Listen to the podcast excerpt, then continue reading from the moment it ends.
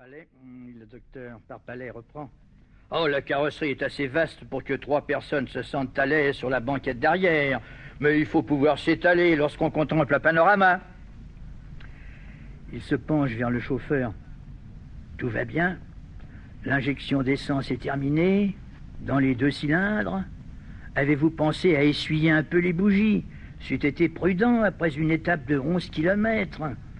Enveloppez bien le carburateur. Un vieux foulard vaudrait mieux que ce chiffon. Parfait, parfait.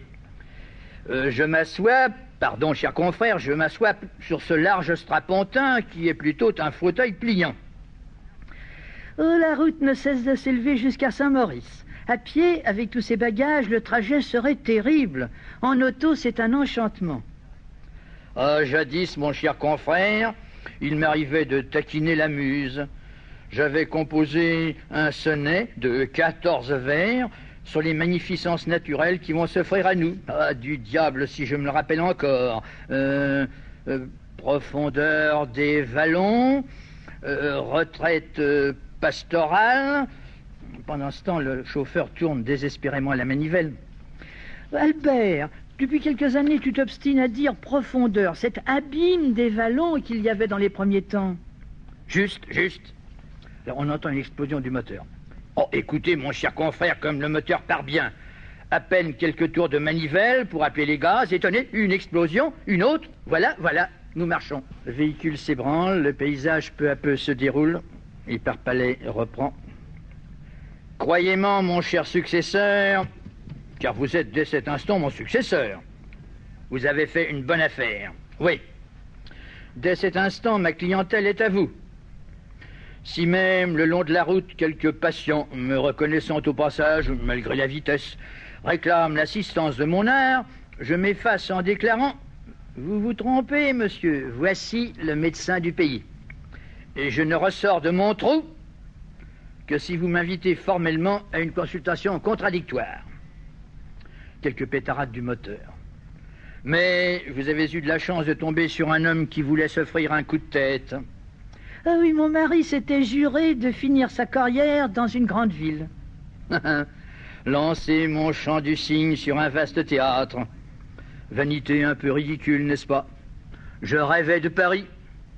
Je me contenterai de Lyon. Au lieu d'achever tranquillement de faire fortune ici.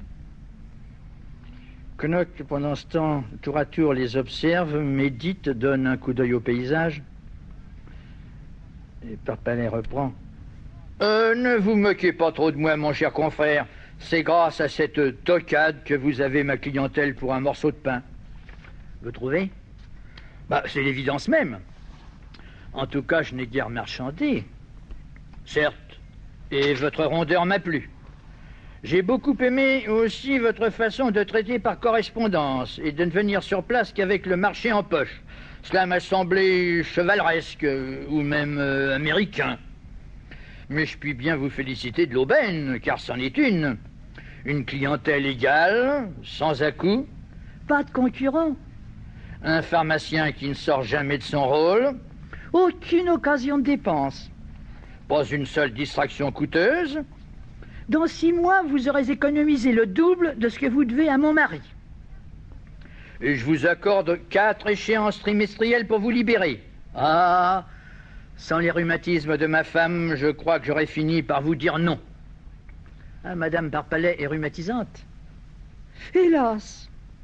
Ah, le climat, quoique très salubre en général, ne lui valait rien en particulier.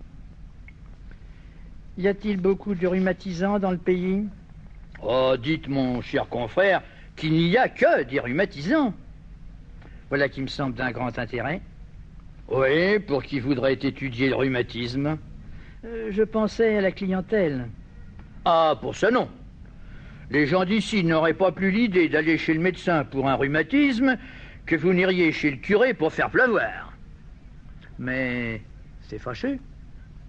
Euh, regardez, docteur, comme le point de vue est ravissant. On se croirait en Suisse. Et pendant ce temps, Jean se penche à l'oreille du docteur Parpalais. Monsieur, monsieur, il y a quelque chose qui ne marche pas. Il faut que je démonte le tuyau d'essence. Bien, bien. Euh, précisément, je voulais vous proposer.